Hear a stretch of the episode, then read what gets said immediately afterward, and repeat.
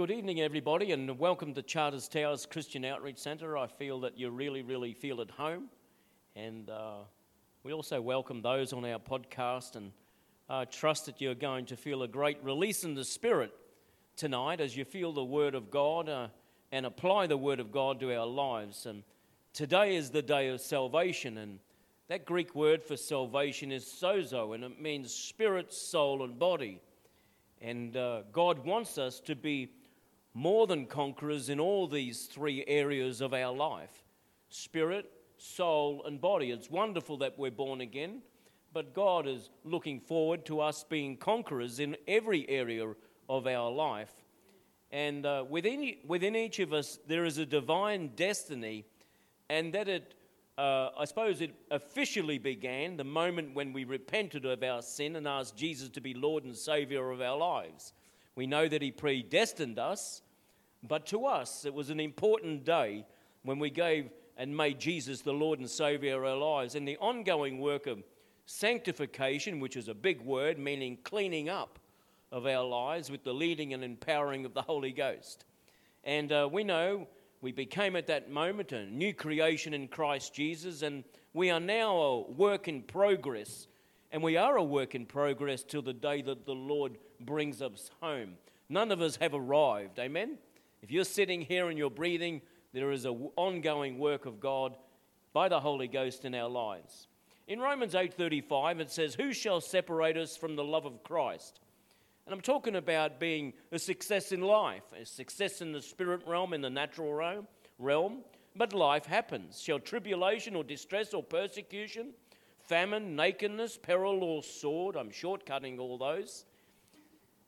But yet, in the midst of life, we are called to overcome and to flourish and to prosper.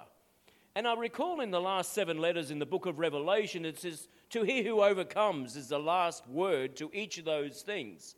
And in the last word, in the last letter to the seventh church, it also adds Jesus speaking, as I also overcame. Amen? And so, uh, so in the midst of life, we're called to be overcomers, to flourish and to prosper. Romans 8:37 it says, and directly after that, in, yet in all these things, in the midst of the distress, the persecution, the famine, the nakedness, and the peril, and the sword, Yet in all these things, it says we are more than conquerors, not just conquerors, but more than conquerors through him who loved us. Don't you love that verse? More than a conqueror. As Jesus said in Luke 19 13, he says, Occupy or do business till I come. If God was on our case and in God is within us, the hope of glory, do you think we should just be hanging on to dig on, by our fingernails to life or he says, to do business till I come. Do you think that God would want us to have a successful business? He does, doesn't he? And uh, Paul, that great apostle to the Gentiles, said in Romans 5:17, to reign as kings in the realm of life. I love that version, uh, one of the old versions, to reign as a king in the realm of life. And it sort of uh, contradicts really in Proverbs, O worm that I am. And uh, a lot of people say, and they start their prayers, O Lord, O worm that I am. And the fact is, you were a worm before you came to Christ, but after you came to Christ, you're seated with Him at the right hand of the Father, amen. And you really no longer approach God in that way, but you approach in the status that we are seated with Him. And so um, Jesus uh, uh, uh, said, Jesus came that you would have life and that you would have it more abundantly. And that's okay. An old mindset when I was raised in traditional, very traditional Christianity was like there was a poor box at the back of the church, and was somehow you were more holy the poorer you were. And uh, really, that's not a great concept. Uh, Deuteronomy 8:18 8, 8, was talks about uh, remember it is the Lord your God who gave you the ability to get wealth. I'm not talking about finance tonight, uh, but it talks about uh, an abundant living. So, but succeeding in all realms of life and fulfilling what God desires for us still requires, it still requires passion. It still requires dedication, still requires us seeking God. And uh, God's calling upon our lives, whether it be with family, with business, within church, whether His, uh, his spiritual calling upon your life, it still does require a tenacity or an intentionality. It just doesn't happen by itself. And, uh, and so that there is a, a work to do, and uh, somehow we direct our lives to doing what God calls us to do. So I'd like to go uh, uh initially now to Luke 9 57 uh, to 62, and I'll read a couple of verses here. And the footnote there is the cost of discipleship. But really, it, you could apply it to all of other, others' life's endeavors. And so uh, Jesus is uh, on the gospel trail here. And now it happened as they journeyed on the road that someone said to him, Lord, I will follow you wherever you go. Now there's somebody who basically hasn't counted the cost. And Jesus said to him, Foxes have holes and birds of the air have nests, but the Son of Man has nowhere to lay his head. It's an extraordinary response, but it talks about there is a cost to discipleship. And sometimes when you're following Jesus to the outermost and to the uttermost, you don't have somewhere to lay your head. And uh, then he said to another, Follow me. But he said, Lord, let me first go and bury my father. So we're talking about three candidates here one, two, and three. Jesus said to him, Let the buried dead bury their own dead, but you go and preach the kingdom of God. And then another also said, This is candidate number three. And also he said, Lord, I will follow you, but first let me go and bid them farewell who are at my house. Jesus said to him, No one having put his hand to the plow and looking back is fit for the kingdom of heaven. Oh, that sounds a bit brutal, doesn't it? But Jesus answered to all the three. Was in number one, it was considering the cost, considering uh, whatever God has called you to do in business, in life, in marriage, consider the cost.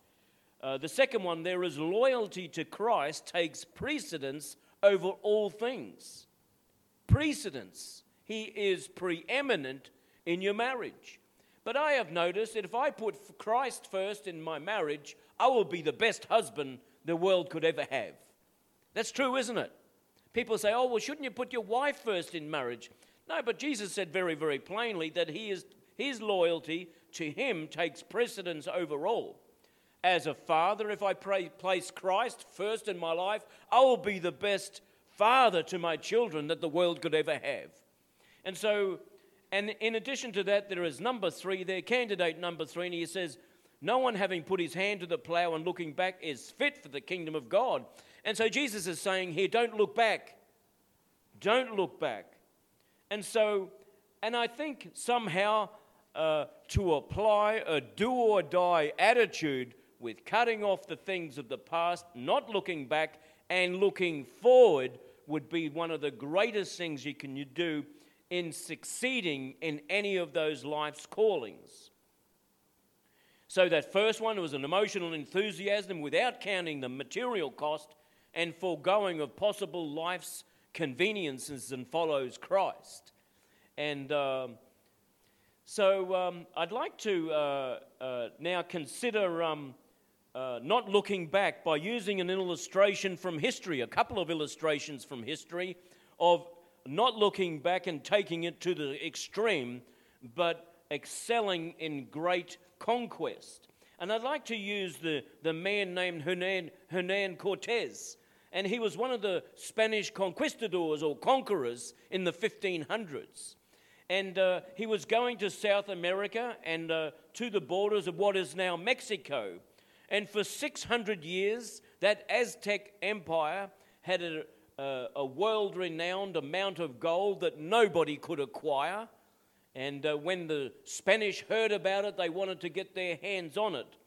And so um, and so he uh, uh, approached the, uh, the Mexican, uh, uh, came by boat with uh, 11 boats, 11 ships, I should say. He came with 11 ships, 13 horses, 100, 553 soldiers, and 110 soldiers. So he's just over 600 odd men. And to take a, a, a nation of over 5 million people. And you think, can that be done?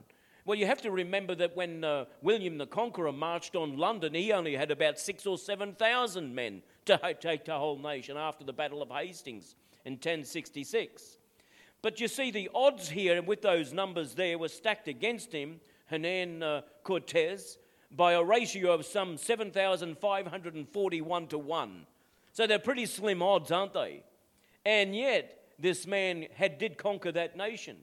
Two previous expeditions in over 600 years, countless other uh, tribes and so forth in the South American continent could not overcome the Aztecs at this time. Yet Cortez conquered much of the South American continent.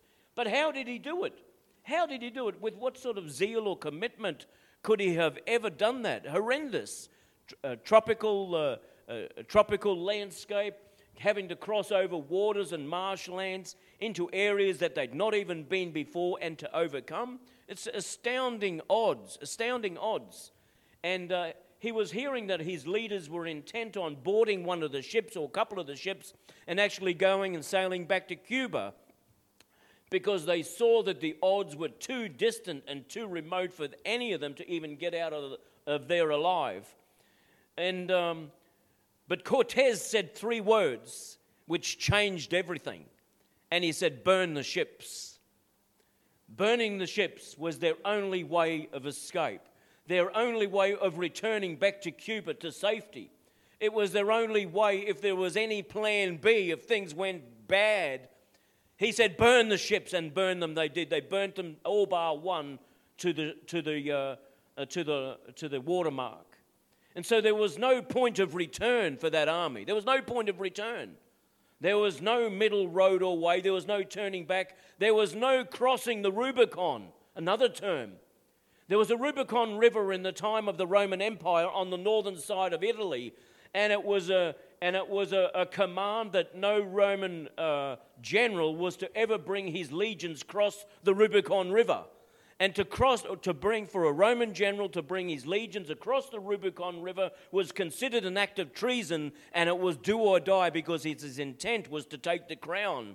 But there was a man who took his legions across the Rubicon. He brought his legions there from Gaul, which is modern day France, into the northern part of Italy, crossed the Rubicon River, and intent on taking the ground. And we know him today as Julius Caesar. It was a do or die thing that he did. He crossed the point of no return. Burning the ships was the point of no return. Burning the bridge, sometimes people call it. There is a line in the sand, and when crossed over, I believe that Jesus himself is the line in the sand in this modern world. When Jesus bent down and drew a line in the sand, he is the line in the sand. And so, plan B. There's another one I would call burn, burn the plow and do it now, do or die, a no escape option, or survival will depend on your success. Who who works by these sort of mentalities these days? You know what? There are people who do. And I believe the Church of the Living God needs to begin to adopt again some of these principles. Radical, yes, they are. But eliminating retreat is an option. The cross before me, the world behind me. No turning back, no turning back. Wouldn't it be a wonderful thing if everybody here who ever responded to an altar call and gave their life to Jesus would not look again back to the world, but they burned their ships and marched on for Jesus? Wouldn't that be a glorious thing? Wouldn't the church be a transformed body? As a young Christian, I began to understand the concept of a consecrated life, and I did so very, very early. In fact, even before I stepped into a church, I stopped many, many of the visible things in life. I stopped drinking, I stopped smoking, I stopped doing a whole heap of things before there was God was already doing a work in my life.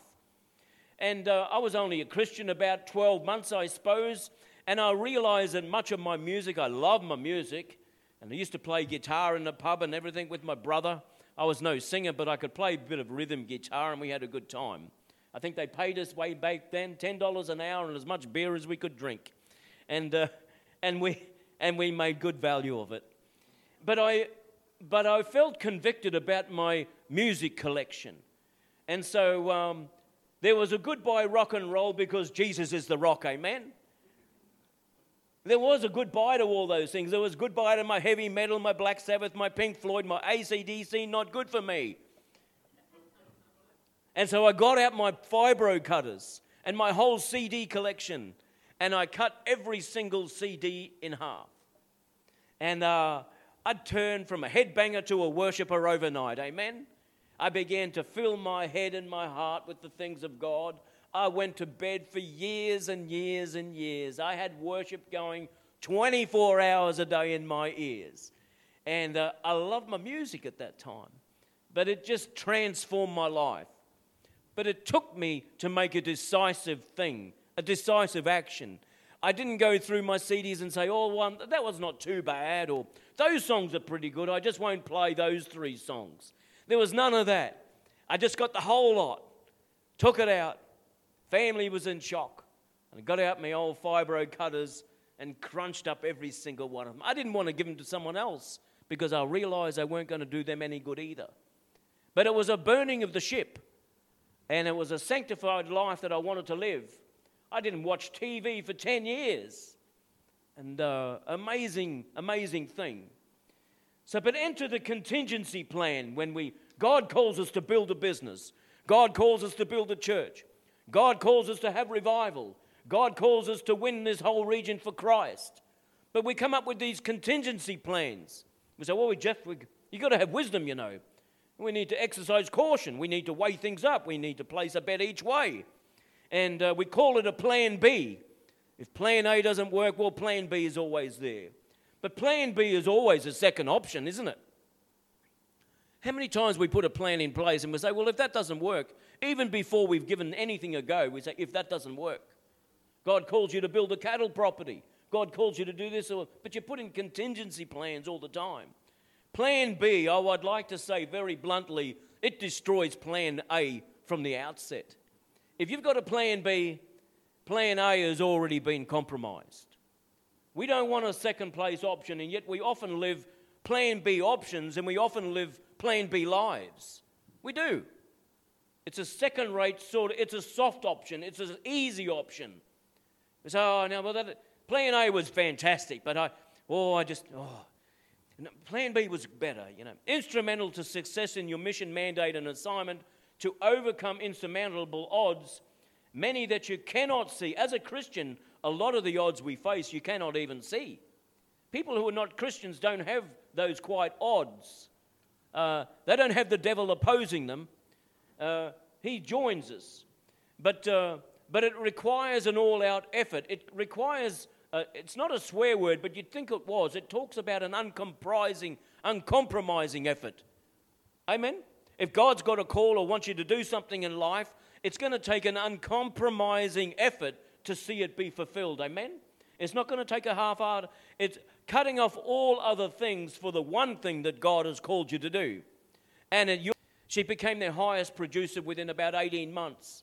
But I said in, in starting off, I said, a rocket uh, diffuses an immense amount of power in a short time, and then it has liftoff. But if you disperse that same amount of power over a long period of time, it does not have liftoff. So too it is will require with your business. If you immerse yourself into this, live and breathe, and I says, uh, put in an immense amount of power in a short period of time, your business will have liftoff. And sure enough, it skyrocketed, literally. And so, cutting off the other things, to burn the boats, to burn the ships, no possible means of retreat or to go back, no counteroffer. A lot of people go into business with a counteroffer in mind or with something else coming in from the sidelines. In the early or the in the late 80s, I went into the insurance business. I went from a carpenter to insurance business in uh, a commission only overnight. And so I went from a really good income, and uh, which was pretty good in the 80s, and uh, even now it's, it's, not, it's not too poor. And I went into commission overnight. So I had to learn to develop people skills. I was just a carpenter working on a job site. My people skills were zilch. And uh, we solved everything with the 4B2, really. And, uh, but I developed people skills real quick because otherwise I would have starved. And I went into commission only. It was an all out sort of thing. And I suppose I have a bit of an all out sort of personality. I like to burn those things, put it in the past, grab hold of my future, and begin to run. And you could see that it was a success of people like Julius Caesar, great conquerors. I'm not talking about the morality of their campaigns, but I'm just talking their ability to conquer and succeed. But Christ has called us to be more than conquerors in life. And so, to win or perish, victory is not an option, but victory is survival. Eliminating truth, uh, eliminating retreat is an option. But as the crew of, uh, of Cortez watched their fleet of ships burn and sink, they came to terms with the fact that retreat was not an option, not an option. And so, against the insurmountable odds, they went on and uh, took that Aztec empire. So, there are moments in life when we need to burn the ships of our past. And I've used this illustration before that the rear vision mirror on your, uh, on your front windscreen is actually smaller than the windscreen itself. But for a lot of people, their rear vision mirror is actually larger than their windscreen. In other words, they're always looking back. And I have done that too. In the midnight hour, groaning away, thinking, oh, God, Lord, why did I say that? Why did I do that? Why did I sell it? And when it doubled in value two weeks later, I did that once, sold a house, and within two weeks, the value of the property doubled. Can you imagine that? How many times has that happened to people? All the time.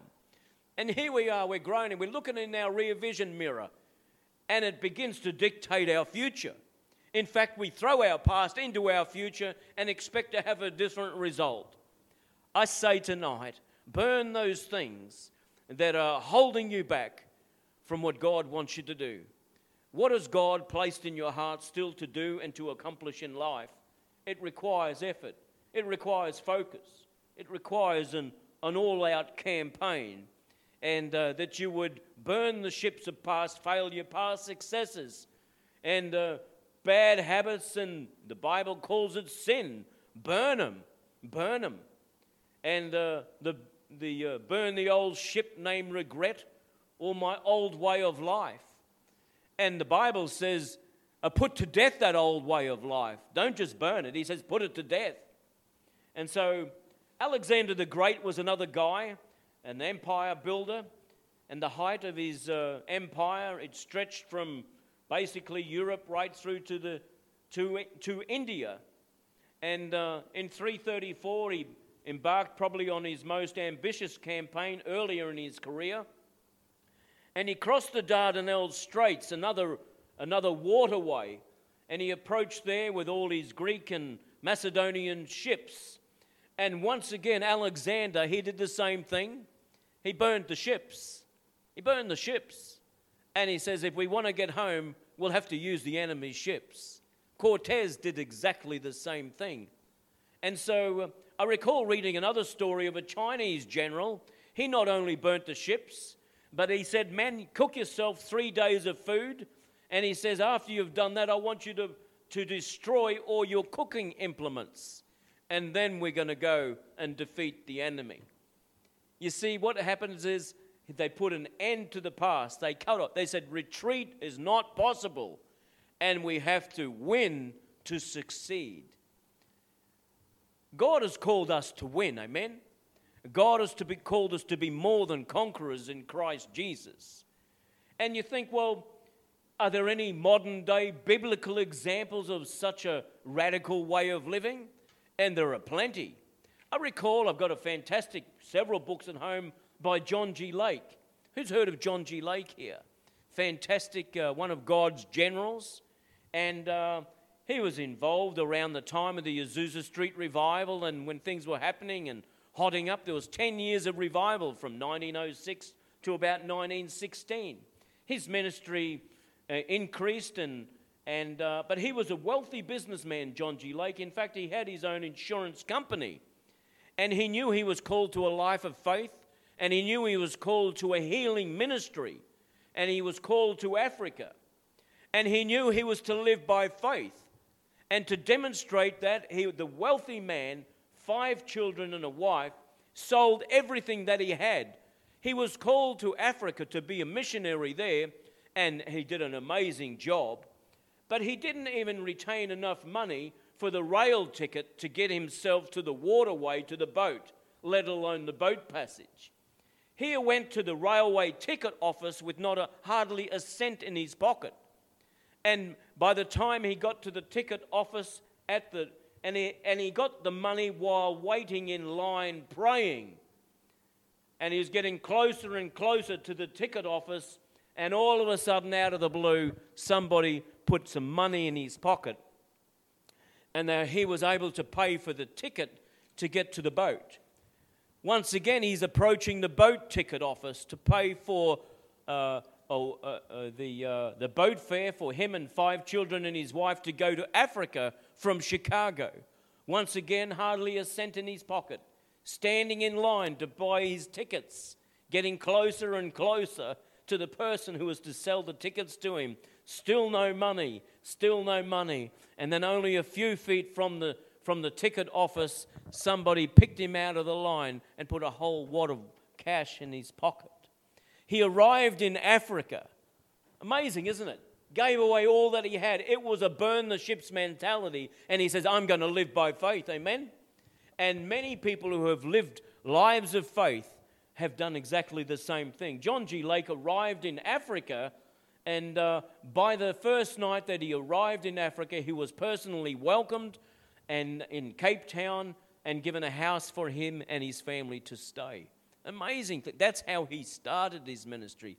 Is it no wonder that his, that his whole ministry is synonymous with signs and wonders and miracles? Is there any other scriptural evidence for such a radical way to live? I'd like to go to 1 Kings chapter 19 before I close.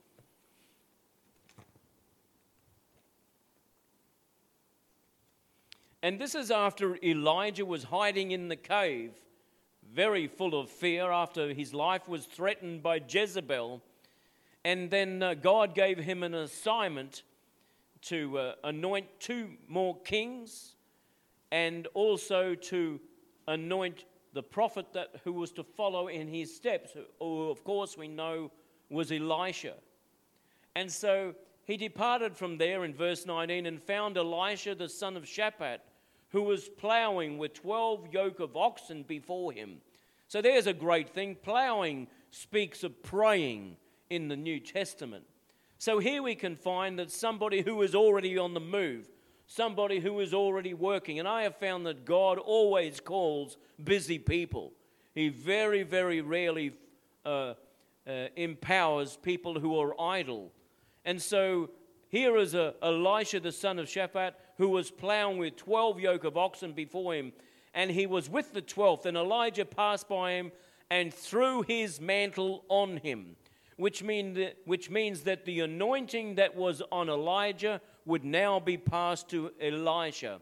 When you wear somebody's mantle, it means that you wear their anointing.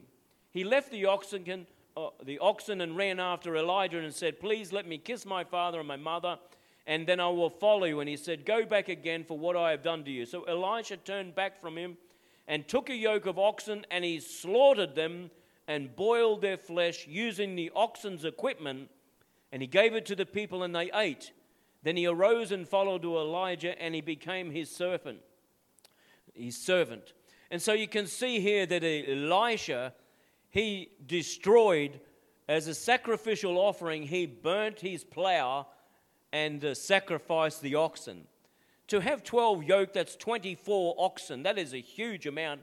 He was obviously a very wealthy man. But he basically burnt all the implements of, uh, of future income. And that day, Elisha the farmer became Elisha the prophet. And he basically burnt his ships to the watermark and went on with God. Doesn't that invigorate? You all look so invigorated. Can I get an hallelujah here? Is anybody breathing out there? Just let me know. So, isn't it fantastic though? It was his last supper, it was his last goodbye to his old life. He threw parties for his friends. They shared a meal, they shared their stories to the early hours of the morning. They had a bonfire, they had a party, and then he went off. He cut off his old life sacrificed his oxen, burned all his equipment, no longer the wealthy man, but he was rich in God. And so, who would like to be someone like that today? To sell all. I have decided to follow Jesus. If God's called you to, to a business, well, then He wants you to prosper. But it's going to, it's going to take a focus. And uh, much of what we now accomplish in the future is determined what we cut off from the past. So if any man be in Christ, he is a new creation. Old things are passed away, they're burnt down. All things have become new. Says, the NIV says, the old is gone, the new has come. Putting off those things. And so uh, I'll just finish then with uh, Colossians, I think it is. Colossians 3, if I can find it. Colossians chapter 3. And uh, I'll read there from 1 to 11 there. If then you were raised with Christ, seek those things which are above, where Christ is sitting, sitting at the right hand of God. Set your mind on things above, not on the things of the earth. For you died, and your life is hidden with Christ in God. See that? We died. Our lives were basically burned up, and our life is now hidden with Christ in God. When Christ, who is our life, appears, then you will also appear with him. Uh, Therefore, put to death your members which are on on the earth fornication, uncleanness, passion, evil desire, and covetousness, which is idolatry. In other words, put your fibro cutters through all those things. Cut them off, cut them out of your life, destroy them. Have no, be no partakers which those things. Because of these things, the wrath of God is coming upon the sons of disobedience, in which you yourselves once walked when you lived in them. But now you yourselves are put off these things anger, wrath, malice, blasphemy, filthy language out of your mouth. In other words, burn the ships of those things, burn them. And do not lie to one another, since you have put off the old man with his deeds. It's the same thing. The old man is burnt like those old ships. And put on the new man. That's your future, which is renewed in knowledge according to the image of him who created him. Where there is neither Greek nor Jew, circumcised nor uncircumcised, barbarian, Scyth- Scythian, slave nor free, but Christ is all and in all. Isn't it a great message to round that off? So, burn the plow, do it now. You could call that message, burn the plow, do it now. You could call it, burn the ships. And so, in conclusion, Esther said, If I die, I die. She counted the cost. She realized that her life was hidden with Christ in God. Jesus said, for this cause I have come into this world. Plan A carried out. Jesus had no plan B. There was no contingency plan. If Jules could come to the keys for me just now. There was no safe option for Jesus, and he gave his life so that abundant life for you and I would be realized. So, Father, in the name of Jesus, I bring this word, Father, to you today and to the people. I pray, let the Spirit of God, Father, rest upon this word and seal it, Father God, for the day and the hour in which we live. Father, that we are to burn the ships, Father, of our own life. Father, that plan B, Father, sometimes is a great compromise to the great victory that you would have when we adopt plan A, the very, very first thing, the first direction, the first instruction that we receive from you, Father does not need altering, but it needs a tenacity. It needs an iron will. It needs praying over. It needs fasting over. It needs the presence of God to dwell and to brood over. But I pray, Lord, that we are called to be more than conquerors in Christ Jesus. I thank you, Lord, that you have not called us to a life of compromise, but Father, that we would sell out, Father God, the cross, Father God, before me, the world be behind me. No turning back. No turning back. In Jesus' name.